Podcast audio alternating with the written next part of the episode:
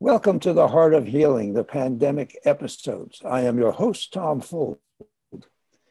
In these episodes, we will meet loving, talented people who, while coping with their own pandemic stress, are offering others understanding, compassion, love, and ways to relax and heal, even under the weight of current conditions. Listen with an open heart to those who, in this time of crisis, are offering their hearts and talents to us all.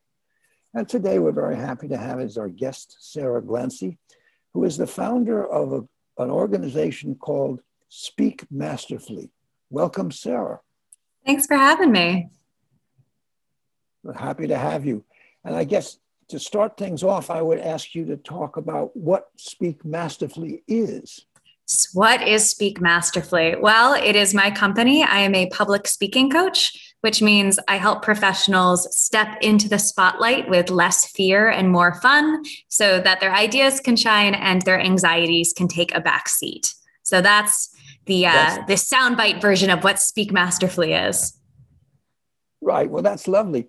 Uh, the thing you, you, you mentioned, I, I almost heard you underline it, is two words: professionals and fear.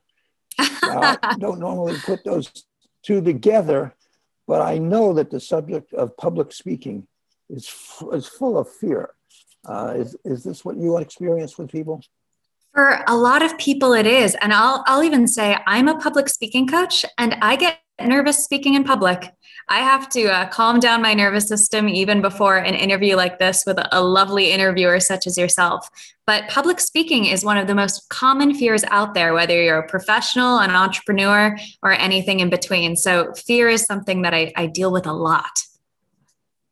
Well, we all, of course, have been under a tremendous amount of pressure and fear this whole year. It's been a year full of uh, do, you, do, you, understand it all? I don't know if I do. I, I, know I agree with you, but what is the component of fear of speaking in front of people? Yeah, so I mean, it's it's actually it's pretty fascinating. it's hardwired into our brains, and the way I like to think of it is, I blame our prehistoric ancestor, who I'll call Gronk so Gronk is our, our caveman ancestor. and a couple things you should know about Gronk is he has a really finely tuned fight or flight response, right? Because Gronk lives in a dangerous world full of predators. So he needs to be really great at evaluating that's a predator. I need to either fight it or run away really fast. But unfortunately, Gronk's brain also evolved to be very fearful of social rejection and you can kind of figure out why that would Is a be. saber-toothed tiger going to reject him? I mean, maybe. uh, but the fear, I think, is more around the tribe rejecting him because, you know, back in Gronk's time, we are even more tribal than we are now. And if you said something the group didn't like, you were kicked out. And guess what? If you got kicked out of the tribe, your chances of survival were not high. So that's why, to our brains, even in 2021, the fear of social rejection that feels every bit as lethal as the risk of, you know, being attacked by a bear. So that's kind of why the fear of public speaking is so common for so many people. Well, that's true. That makes total sense to me. Is that hardwired? If I do this these people are going to attack me for some reason. How do you help people sort of make friends with the not the enemy, but the audience? I well, I love that you say make friends with because the way I like to think of performance anxiety, I actually invite folks make friends with your performance anxiety. That's step 1. Just keep in mind if you're getting nervous, that's just your brain trying to protect you. So thank you brain. We appreciate you brain. And then I think the best way to make friends with your audience is one to engage them I like to think of public speaking as a conversation. So, just like you and I are having a conversation right now. Now, if I'm doing my TED talk, that presentation, I may be doing 99% of the talking in that conversation, but it should still feel like a conversation. And that will really quickly ingratiate you to an audience. I have a, a thought when you say that um, about today's world where we're mm. not in person because yeah. I do understand or feel that when you're in front of an audience and there are actually bodies there, that you can get some information and some feeling about how you're being received by that live people. How is that with Zoom? It's tricky. And this is probably the number one complaint that folks have come to me with during COVID is I can't read my audience. And it's even worse when uh, folks turn their videos off. So I will say if you're in meetings and their presenter is speaking and you can keep your video on, please do it. It's just the humane way to treat the person speaking. But it's one of the hardest things is it's it's difficult to pick up social cues over Zoom. It's even harder if the videos are off. But, and I would say the other thing that's really tricky is we're all really starved for eye contact right now. Because if we're looking at the other person on the screen, they aren't seeing our eyes. When we look directly into the camera, that can feel like eye contact for the other person, but then I don't get to look at your face. So it's there's a lot of obstacles on Zoom and I think it's a wonderful technology, but there there's definitely some barriers to communication built right in there. Absolutely. What is your advice to if I were coming to you and saying, "Okay, I've got to make this presentation. How what do I need to know and what do I need to do?" I love that question. Well, one I would say when you're introducing yourself, if you can look directly down the barrel of the camera, that helps because it makes the audience feel like you're giving us eye contact. And then I think it's really useful to, throughout your whole presentation, have moments that engage your audience like asking a question and having them answer in the chat. Or I love to say, by a show of hands, and then I'll lift my hand up to demonstrate because we're also really starved for any sort of physical stimulus. So if you can get your audience moving while you're talking to them, that is an extra special bonus feature because we're starved for eye contact and we're starved for physical stimulus. So if you can find a way to layer that into your Zoom presentation, it's going to feel a lot livelier. Absolutely. I, I was just thinking when you were saying that, how the other day I went out and I was walking somewhere and someone was doing something that I consider wonderful. They were, and it was nicer weather that day, like we just talked about. And they were, they had a big garbage bag with them and a, one of those sticks that you pick up garbage with. And they were, and they were clearly not inefficient. They were just another person. They're picking up garbage and putting it into the bag. And I said to them, boy, that's a nice thing you're doing. And he said, oh, thank you. That's all that happened. Uh, I felt so much better because I had that human contact. That is such a beautiful thing. And I think now more than ever, those just moments of human connection are so important. And, and we're not getting as many of them. You know, the used to have interactions at a coffee shop or you would spark conversation with someone while standing in line and just those those moments of human connection are so precious and hopefully, now that the weather's getting nice, we'll have more opportunities like that. But that's beautiful. I hope so. I hope so. So, how did you get started doing this? What, what, what led you to this? This is a wonderful opportunity for someone to learn from you. How did you decide to do it? What led you to, the, to doing this work? Well, I, I, have to say, my interest in public speaking and also storytelling, because I am a big nerd about storytelling, uh, it started because I come from a theater background. So I went to school at NYU to study musical theater and was a working actor in New York City. But if you know any actors, which I'm guessing you do, uh, it can be pretty feast and famine. So I wanted to have something that I could do that used the skill sets that I learned through acting and through my BFA that would also pay the bills between acting jobs and that's how I arrived at public right. speaking. I thought, like, what do I have training around? I was like, well, I have voice training and I have storytelling training. And also, I know how to deal with performance anxiety because nothing causes it more than having to audition in a leotard in front of a room of strangers. So, taking all of those experience, I decided that I wanted to help folks who were not from a performing arts background speak confidently in front of a crowd. That's wonderful. That's wonderful. I, I do remember, I say remember auditioning, I never auditioned. I was never an actor. I was a radio performer, but I was never an actor in that sense.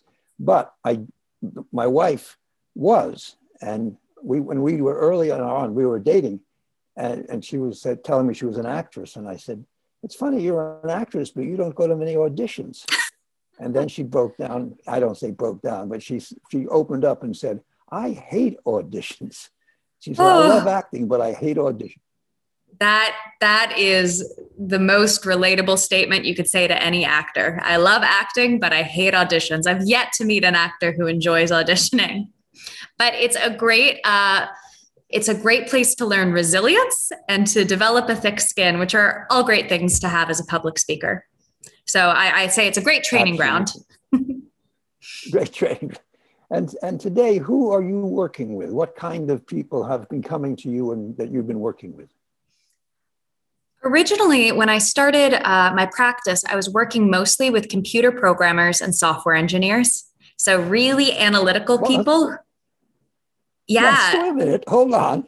Computer people, and, and why were they coming to you? What were they? What public speaking did they have to do?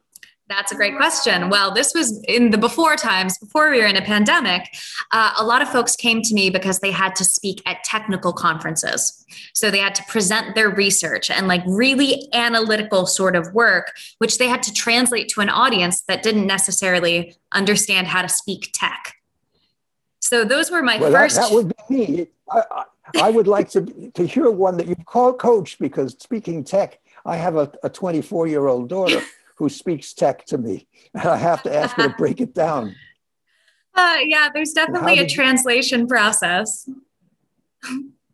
Did you, what, what kind of things could you help them with? I mean, I can tell the general things of fear and so forth, but how do you take something such as tech and make it um, oh, not in, just interesting and understandable to someone yeah.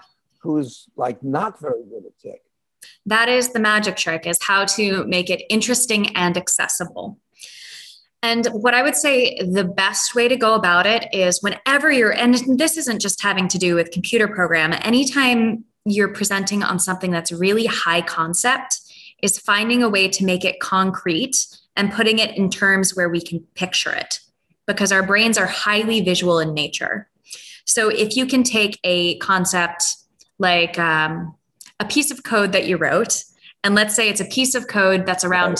cybersecurity, instead of talking about the um, the cybersecurity aspect, you could talk about how you're protecting chinks in the armor. So you're taking something that is really theoretical and then you're using language that we're able to create a picture of. So metaphor is really helpful in this context, just giving us something that we can hang on to that we can visualize is one of the key things. That, and then storytelling is huge. Yeah, that makes a lot of sense. Uh, that chinks in the armor makes total sense to me. Now uh, you've explained cyber, you know, security a little bit to me. Good. That was my goal in coming on this podcast was to really talk about some cyber cybersecurity. what, what, yes, not always the most favorite thing. What are the favorite things that you like to help? What do you like to work with? What, What's well, what gives you the most joy? Oh, that's so funny. Well, you know, I was joking, but I actually love working with analytical people. It's one of my great joys is, and I think it's because my my brother is an economist and a very analytical person, and my whole childhood was about getting him out of his shell and how to get a, a shy analytical kid to to speak up. So I have a, a really warm soft, soft spot in my heart for those analytical types. But I also I love working with entrepreneurs who need to learn how to talk about you know the services or products they've created and pitch it out into the world. That's always really exciting. I work with a lot of attorneys because there's a lot of public speaking in that and they tend to be really story oriented as well. Like how do you tell a compelling story in an opening argument? So i'm pretty industry agnostic. I love working with folks in all industries as long as they are you know, I believe every single person has a story to tell, and all they need are the tools to go out and tell it. Well, that's very true and very interesting. And when you talk about entrepreneurs, I know because I've worked with them on my podcasts before. And my first podcast, which I did for over seven years, mainly had to do with entrepreneurs in the healing profession. Oh, wow. maybe that's two, a combination of two things that makes it very hard to present. Uh, they had a lot of trouble talking about what the acupuncture was or what mm. how they were different because that's the other thing how you need to differentiate i imagine uh, i would hope you from since we have let's say 100000 acupuncturists in the city or something how do you di- differentiate that you're a, someone special Absolutely. And that that is the question that, you know, it's one of the first ones on the list when I work with a new client is what makes you different from the 50,000 other acupuncturists that we could find on Yelp? And I think a big part of that is storytelling because what we really respond to is, you know, do I connect to that person's story?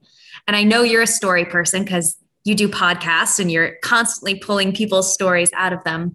But I think that's what often we respond to when we we meet an entrepreneur and we think, what makes this person different than this person? Not only the person, but then sometimes it's the it's whatever they are offering too. Of course. So you or yourself are an entrepreneur. I I suppose I am, yes. and how do you how do you i think you explain yourself very well in the in very short sentences there about storytelling and stuff mm. and how hmm. you can help people how oh well, thank you, that? you well, developed that at the beginning let's see how, did, how long I've always been a very verbal person. So I've been doing public speaking coaching for about four years but I've been a storyteller since age five. You can just ask my family. It was hard to get me to stop talking. So I, I, think there's a lot of trial and error when you learn you're learning your speaking style and what resonates with other folks. But uh, you know, I, I joke that I've been training for this my whole life. Okay. Well, I have a question for you, which I don't usually ask, but somehow I think, but to ask it this time. If you were going to do a podcast, what would your podcast be? Oh, that is such a great question. Mm. I, well, I am a huge collector of stories, so I think it would have to be a story oriented podcast. Mm, I, I, think it would be a, a, podcast about origin stories. I love hearing the circuitous routes that people take to where they are now and uh, especially yes, folks who have people, yeah.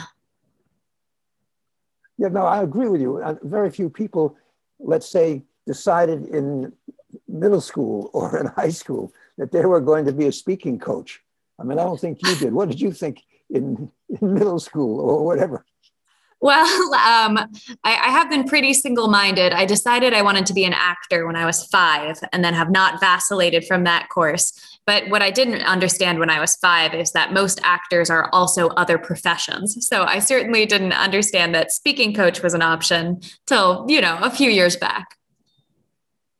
Well, you need a you need a secondary gig in order to make it make it go as an actor. Most of us do. You're very, very fortunate. Yes, yeah. Indeed, indeed.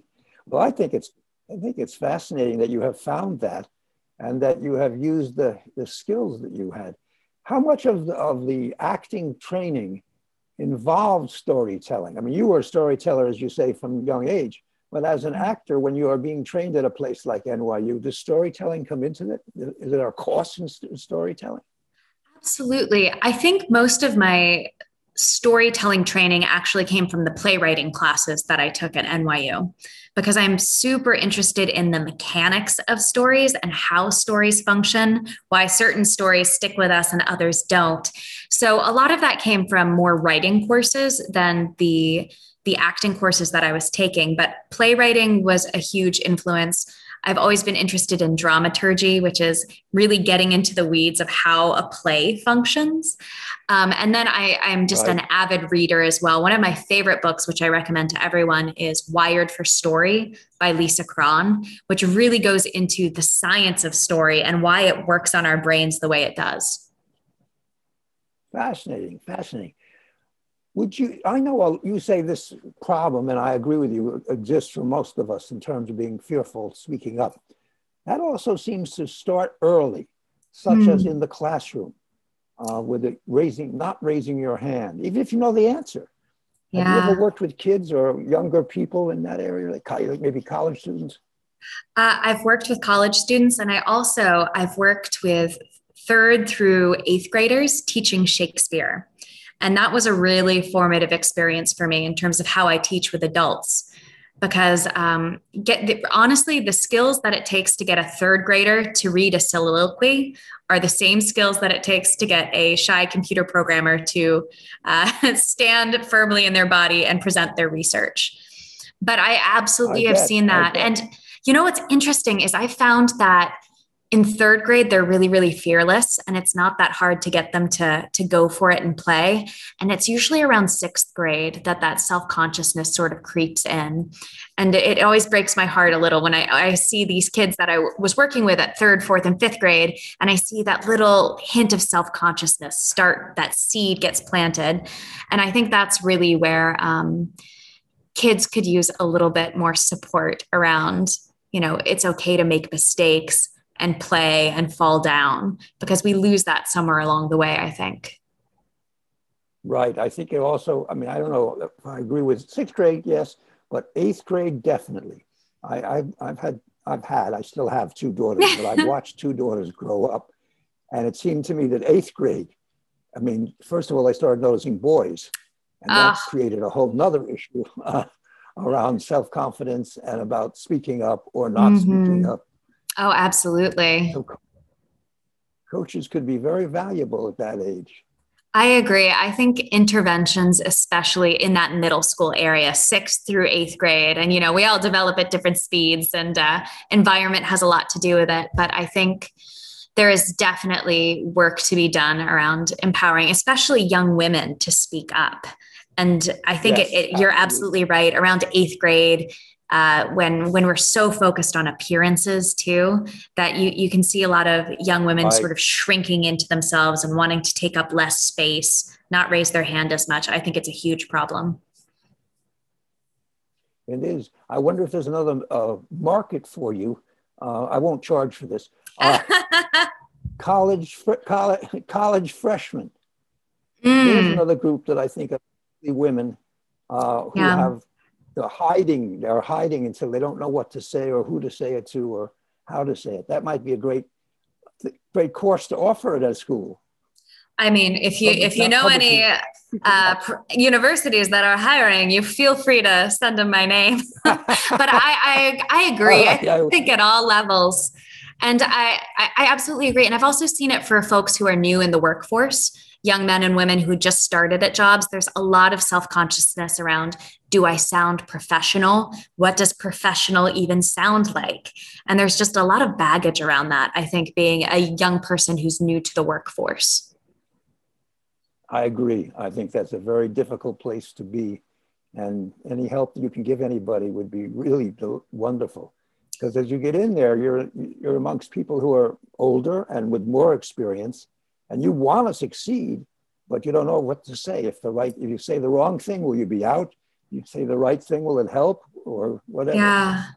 I do actually have one piece of practical advice for, for that that I would love to share, which is if you're a young person or really a person of any age and you're going into a presentation at work and you're feeling those nerves come in and maybe having some of that imposter syndrome of what if I don't sound professional? What if I seem nervous? Do I seem confident enough? I think it's really useful before a work presentation to remind yourself what do I want my audience to do or feel as a result of this talk? Because it takes the attention off you. Because it's really hard to be present and do good work in a presentation when you're constantly worrying about what do they think about me? Do I look professional? Do I sound professional? It's just not helpful to the task that you're trying to accomplish. So sometimes externalizing your goal, making it not about you or how you're perceived, but really just focusing in on what do I want my audience to do or feel as a result of this presentation can be really helpful for lowering some of that imposter syndrome that bubbles up so quickly. That's a wonderful piece of advice. And it takes, as you say, takes the the spotlight off of you and puts it back where it belongs on the audience mm-hmm. who you're trying to reach. Absolutely. And, uh, that's a great piece of piece of advice. Is there any tricks to doing that though? I mean, I, I, I hear it and then I go, yeah, but how do I get my mind to shut up? yeah, that's great. So I literally I'll write my goal down on a post-it note and I'll put it on my computer. So inevitably when your brain starts to wander to do, do I sound stupid? Oh no, I really lost my train of thought there. I, I think I stuttered. Do they know that I'm nervous? I have a little prompt right on the corner of my screen to go, oh, wait, no, that's what I'm trying to do. this is what I'm trying to right. accomplish. And then I think also just taking two minutes before presentation to calm down that nervous system, doing some breathing exercises, feeling your feet on the floor and your sits bones in your chair to ground yourself and remind remind yourself that you are a human with a body and you're not just a floating brain with a lot of anxieties. That's very good advice. Very good advice. I mean, I find it myself when I be doing these shows every week. I have to take 10 minutes beforehand do routine stuff, read the introduction. Just remember, I know how to do this. And I've been doing it for 10 years, but I, it's the same problem, and uh, we're all human. We are. And isn't that funny? And the funny thing is, I'm sure folks who are listening to this, you would never know that Todd does that because you always sound so comfortable, so at ease. But you know our our our experience of something on the inside can be so different from what the listener hears or what your audience sees. Exactly. Also here's a question. Have you talked to people who don't like to hear their voices?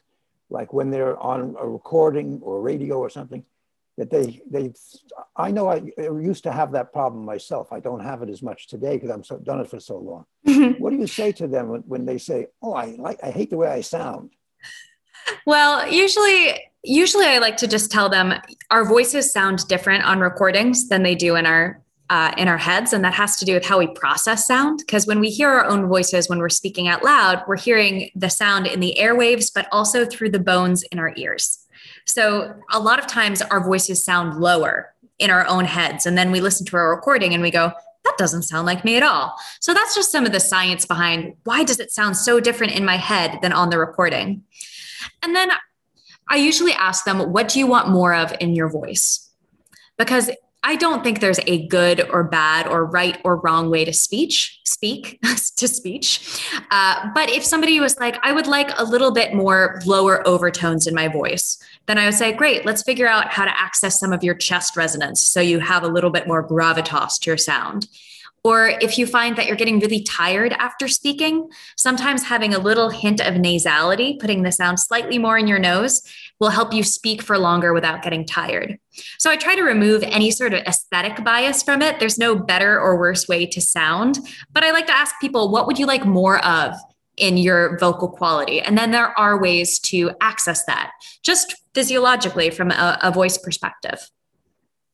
Well, that's that's excellent. Thank you, thank you. Speaking of which, we amazingly are coming to the end of this quick half hour. It's been so much fun talking. But before we end, if people like, I mean, if I were listening now, I have a lot of questions for if I were an audience member. So if anyone out there would like to get in touch with you, what's the best way for them to reach out to you? Absolutely. Well, you can learn a lot more about me and what I do at speakmasterfully.com. And then you can always shoot me an email at Sara, S A R A, at speakmasterfully.com. And I'm always happy to hear from wonderful. folks. Well, that's wonderful. That's, that's in the recording now. It will also be in the description of the show. And uh, people will, will reach out, I hope, because you've got a lot to offer and you've got a, a bubbliness about you that is wonderful also. That's delightful. And I Thank hope you, Tom. in addition to doing this, this wonderful work, you, you uh, get back on stage some, sometime in the, in the not too distant future. Thank you. I would love that. yes, I'm sure. Well, thank you so much. And thank our audience for listening to the Heart of Healing, the pandemic episodes.